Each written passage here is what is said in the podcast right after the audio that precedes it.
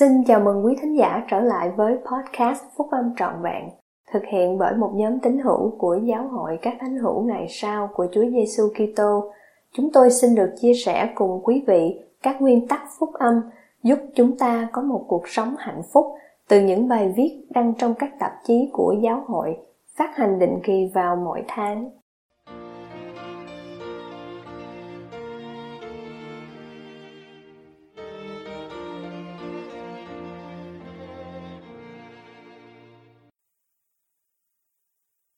Về những điều quan trọng hơn hết. Bài của anh cả Dieter F. Uchtdorf thuộc nhóm túc số 12 vị sứ đồ của Giáo hội các thánh hiểu ngày sau của Chúa Giêsu Kitô đọc trong phiên họp sáng thứ Bảy của Đại hội Trung ương tháng 10 năm 2010. Việc chúng ta có thể học được biết bao nhiêu về cuộc sống bằng cách nghiên cứu thiên nhiên là một điều phi thường. Ví dụ, các nhà khoa học có thể nhìn vào những vòng tròn của thân cây và đưa ra những lời phỏng đoán thành thạo về khí hậu và điều kiện tăng trưởng cách đây hàng trăm và còn cả hàng ngàn năm. Một trong những điều chúng ta biết được từ việc nghiên cứu sự tăng trưởng của cây cối là vào những mùa có điều kiện lý tưởng thì cây cối tăng trưởng ở tốc độ bình thường. Tuy nhiên, trong những mùa có điều kiện tăng trưởng không lý tưởng thì cây cối tăng trưởng chậm và dồn hết sinh lực và những yếu tố cơ bản cần thiết để sống sót. Đến đây các anh chị em có thể nghĩ rằng điều đó thì thật là tốt đẹp, nhưng nó có liên hệ gì đến việc lái máy bay vậy? Vâng, tôi xin kể cho các anh chị em nghe đây. Có bao giờ các anh chị em ở trên máy bay và trải qua cơn chấn động của không khí không? Nguyên nhân chính yếu của cơn chấn động là sự thay đổi đột ngột trong không khí chuyển động, khiến cho chiếc máy bay bị sóc nảy lên nảy xuống, bay chệch đường và nhào lộn quay tròn. Mặc dù máy bay được chế tạo để chống lại bất cứ điều gì mạnh hơn cả cơn chấn động mà các anh chị em sẽ gặp trên một chuyến bay thường lệ nhưng nó vẫn có thể làm cho hành khách mất bình tĩnh. Các anh chị em thử nghĩ, người phi công làm gì khi họ gặp cơn chấn động? Một học viên lái máy bay có thể nghĩ rằng việc gia tăng tốc độ là chiến lược tốt vì nó sẽ giúp cho họ vượt qua cơn chấn động nhanh hơn. Nhưng điều đó có thể là điều sai để làm. Các phi công chuyên nghiệp hiểu rằng có một tốc độ lý tưởng để bay vượt qua cơn chấn động mà sẽ giảm đến mức tối thiểu hậu quả tiêu cực của cơn chấn động. Và đa số mọi lúc điều đó có nghĩa là giảm tốc độ của mình. Nguyên tắc đó cũng áp dụng cho những cái ụ để làm giảm tốc độ trên đường.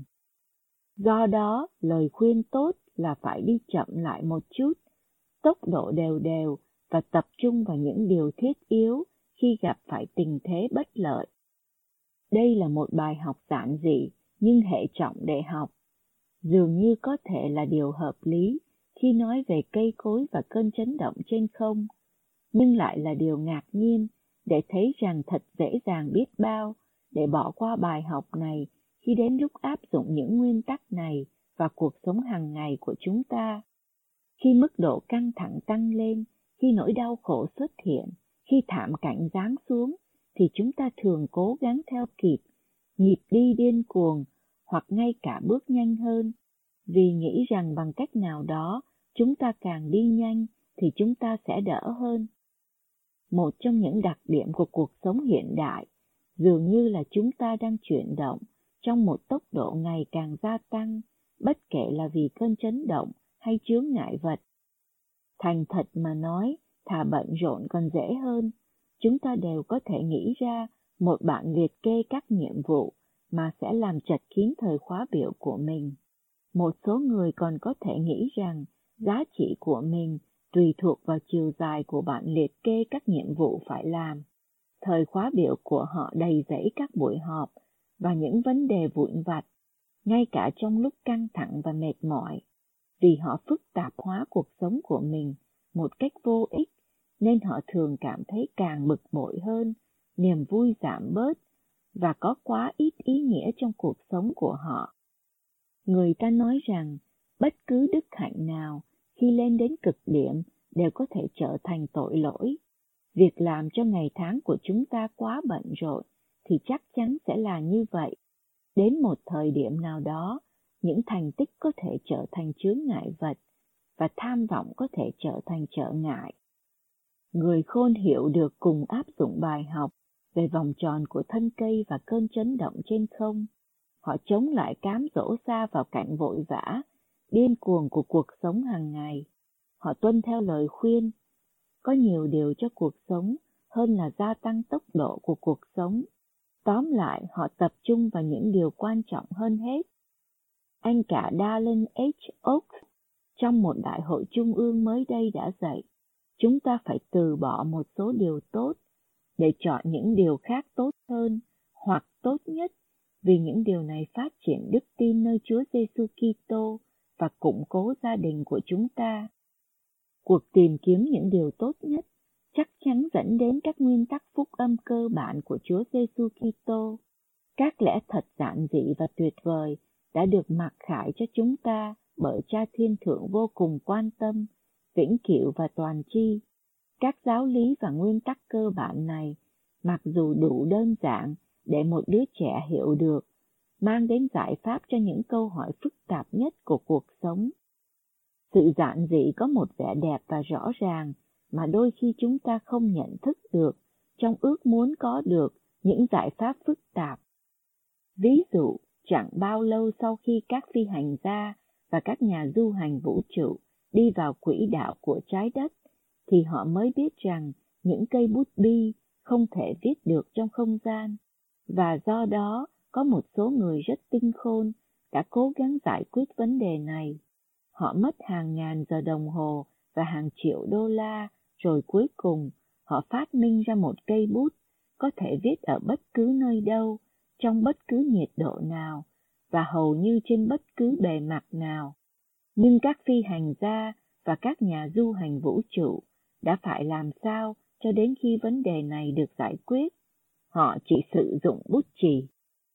Người ta trích lời của Leonardo da Vinci nói rằng, giản dị là tốt nhất khi chúng ta nhìn vào các nguyên tắc cơ bản của kế hoạch hạnh phúc, kế hoạch cứu rỗi, thì chúng ta có thể nhận ra và cảm kích tính tao nhã và vẻ đẹp của sự thông sáng của cha thiên thượng trong sự minh bạch và giản dị của kế hoạch này, rồi làm theo điều Ngài đã truyền lệnh là khởi đầu sự thông sáng của chúng ta. Có câu chuyện kể rằng huấn luyện viên thần kỳ của môn bóng bầu dục là Vince Lombardi cử hành một nghi thức vào ngày đầu tiên của khóa huấn luyện. Ông thường dơ quả bóng lên cho các vận động viên là những người đã chơi bóng bầu dục trong nhiều năm thấy quả bóng và nói, thưa các bạn, đây là quả bóng bầu dục. Ông nói chuyện về kích thước và hình dạng của quả bóng. Nó có thể được đá lên, ôm vào người hoặc truyền đi như thế nào. Ông dẫn đội của mình ra sân chơi vắng vẻ và nói, đây là sân chơi bóng bầu dục.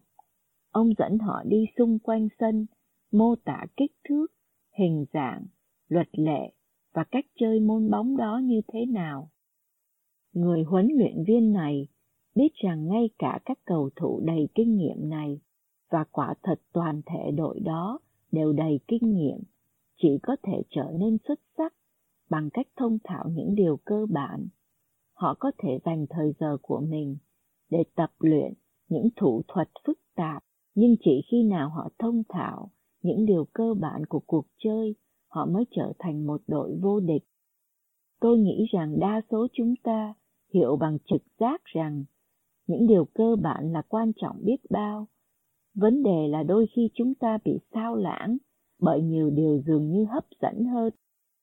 Các ấn phẩm, những nguồn truyền thông đa dạng, những dụng cụ và đồ điện tử, tất cả đều hữu ích nếu được sử dụng đúng, có thể trở thành những điều làm sao lãng tai hại, hoặc một phương tiện lạnh lùng cô lập với những người khác. Tuy nhiên, trong nhiều tiếng nói và sự lựa chọn, người của Galilee khiêm nhường đứng với bàn tay dang rộng chờ đợi. Sứ điệp của Ngài là một sứ điệp giản dị. hãy đến mà theo ta.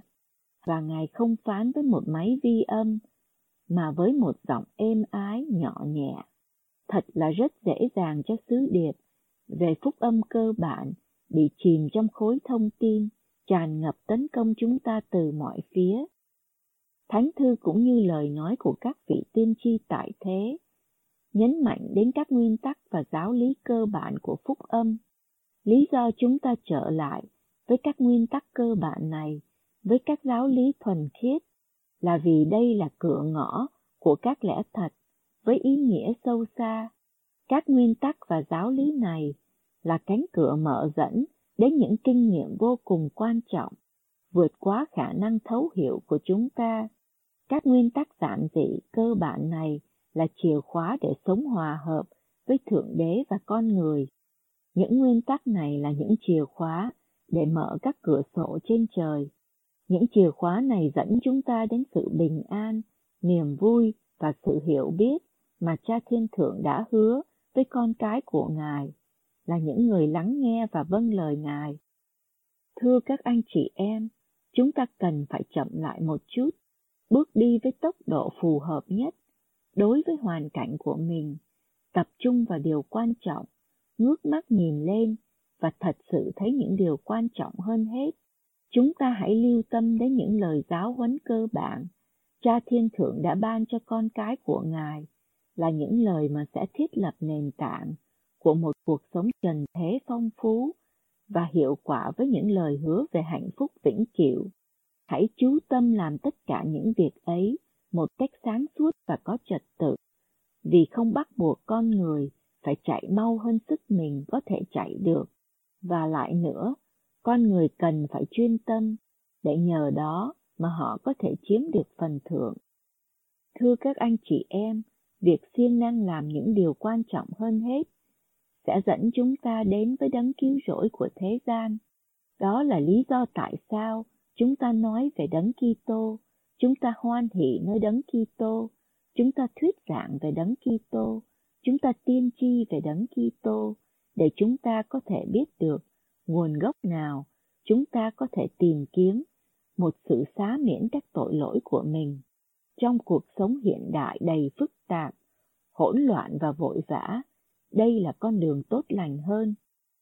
Khi chúng ta tìm đến cha thiên thượng và tìm kiếm sự thông sáng của ngài về những điều quan trọng hơn hết, chúng ta nhiều lần học được tầm quan trọng của bốn mối quan hệ chính yếu với thượng đế của chúng ta, với gia đình của chúng ta, với đồng bào của chúng ta và với bản thân mình khi chúng ta quyết tâm đánh giá cuộc sống của mình, thì chúng ta sẽ thấy được nơi nào chúng ta đã rời xa, khỏi con đường tốt lành hơn.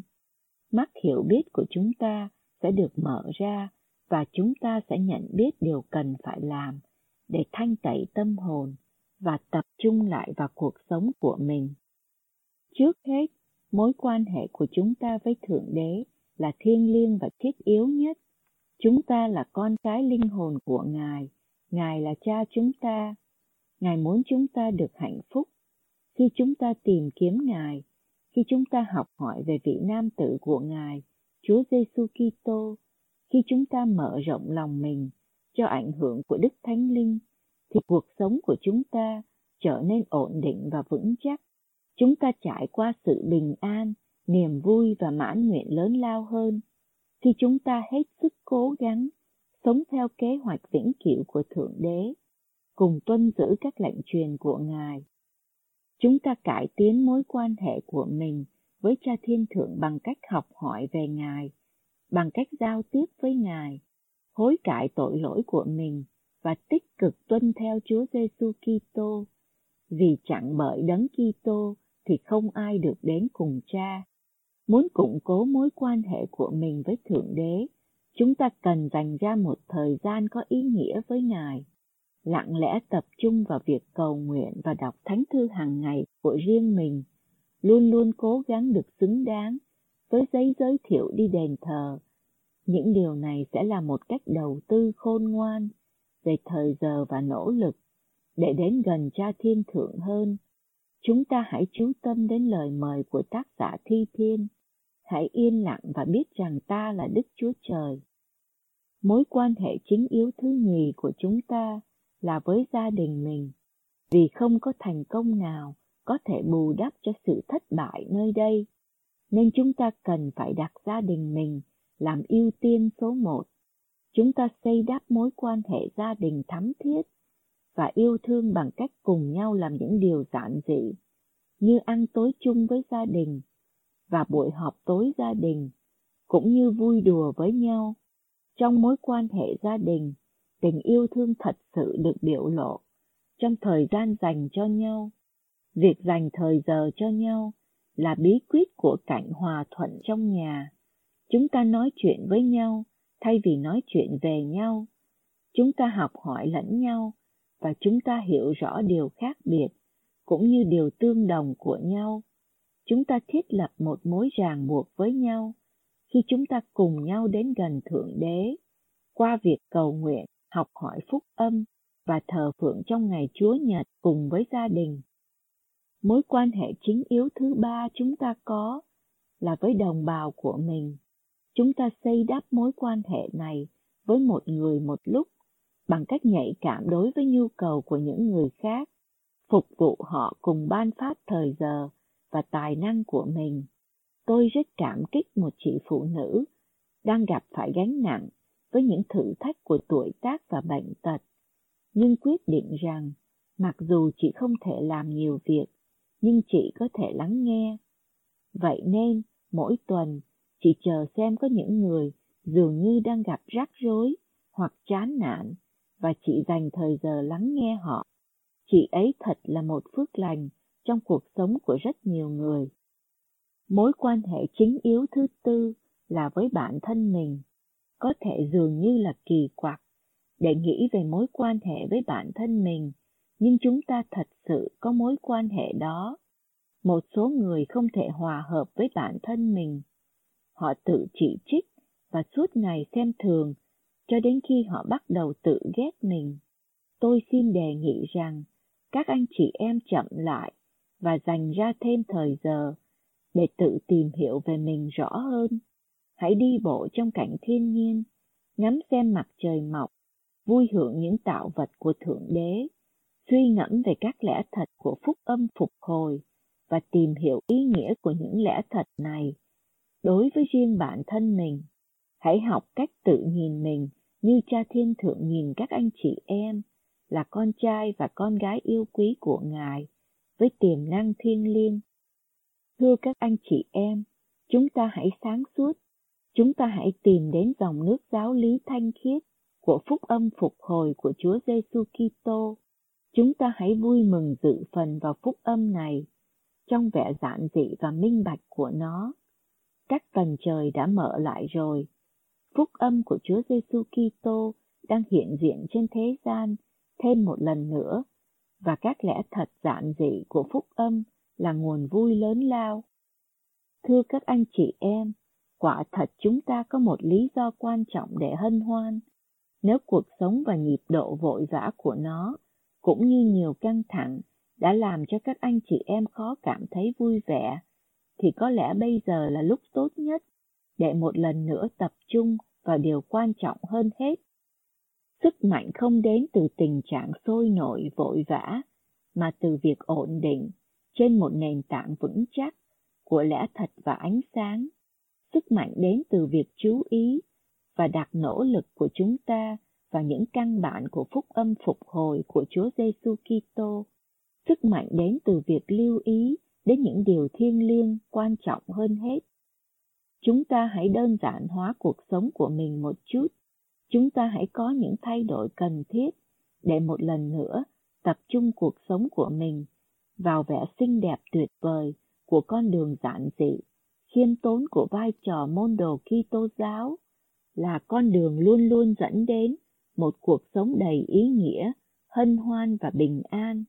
Tôi cầu nguyện về điều này trong khi tôi để lại cho các anh chị em phước lành của tôi trong tôn danh của Chúa Giêsu Kitô. Amen.